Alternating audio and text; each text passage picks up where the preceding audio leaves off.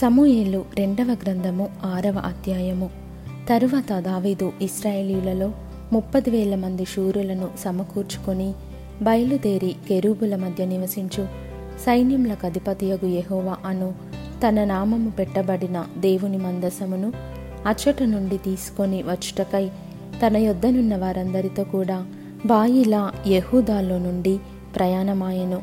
వారు దేవుని మందసమును క్రొత్త బండి మీద ఎక్కించి గిబియాలోనున్న అబీనాదాబు యొక్క ఇంటిలో నుండి తీసుకొని రాగా అబీనాదాబు కుమారులగు ఉజ్జాయును అహ్యోయును ఆ క్రొత్త బండిని తోలిరి.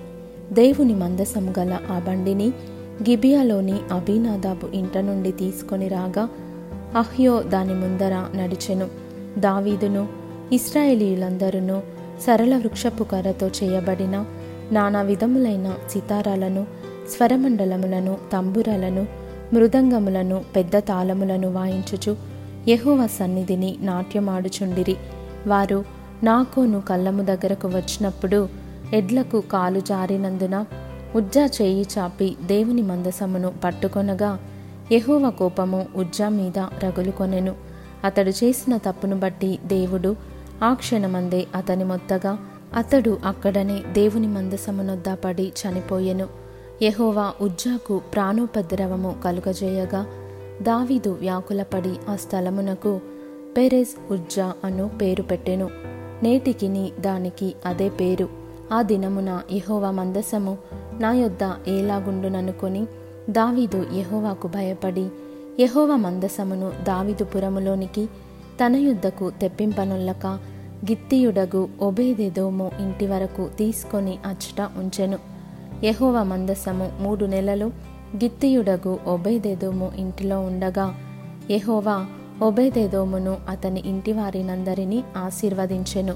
దేవుని మందసము ఉండుట వలన యహోవా ఒబేదేదోము ఇంటి వారిని అతనికి కలిగిన దానినంతటిని ఆశీర్వదించుచున్నాడన్న సంగతి దావీదునకు వినబడగా దావీదు పోయి దేవుని మందసమును ఓబేదెదోము ఇంటిలో నుండి దావీదుపురమునకు ఉత్సవముతో తీసుకొని వచ్చెను.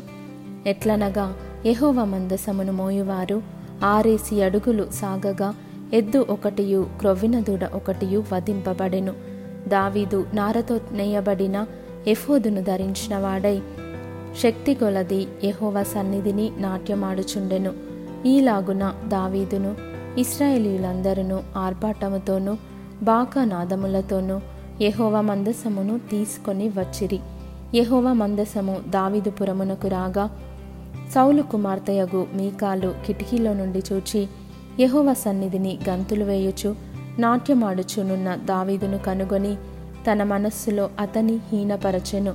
వారు యహోవ మందసమును తీసుకొని వచ్చి గుడారము మధ్యను దావీదు దాని కొరకు ఏర్పరచిన స్థలమున నుంచగా దావీదు దహన బలులను సమాధాన బలులను యహోవా సన్నిధిని అర్పించెను.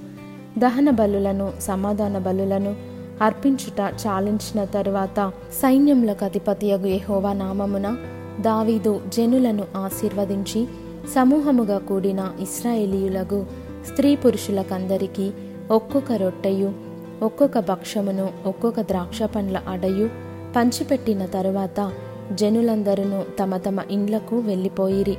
తన ఇంటి వారిని దీవించుటకు దావీదు తిరిగి రాగా సౌలు కుమార్తెయగు మీకాలు దావీదును ఎదుర్కొన బయలుదేరి వచ్చి హీనస్థితి గల పనికత్తెలు చూచుచుండగా వ్యర్థుడొకడు తన బట్టలను విప్పివేసినట్టుగా ఇస్రాయేలీలకు రాజవైన నీవు నేడు బట్టలను తీసివేసి ఎంత ఘనముగా కనబడితివని అపహాస్యము చేసినందున దావీదు నీ తండ్రిని అతని సంతతిని విసర్జించి ఇస్రాయేలీలను తన జనుల మీద నన్ను అధిపతిగా నిర్ణయించుటకై నన్ను ఏర్పరచుకొనిన యెహోవా సన్నిధిని నేనాలాగూ చేసి తిని యెహోవా సన్నిధిని నేను ఆట ఆడి తిని ఇంతకంటే మరి ఎక్కువగా నేను తృణీకరింపబడి నా దృష్టికి నేను అల్పుడనై నీవు చెప్పిన పనికత్తెల దృష్టికి ఘనుడనగుదునని మీకాలుతో అనెను.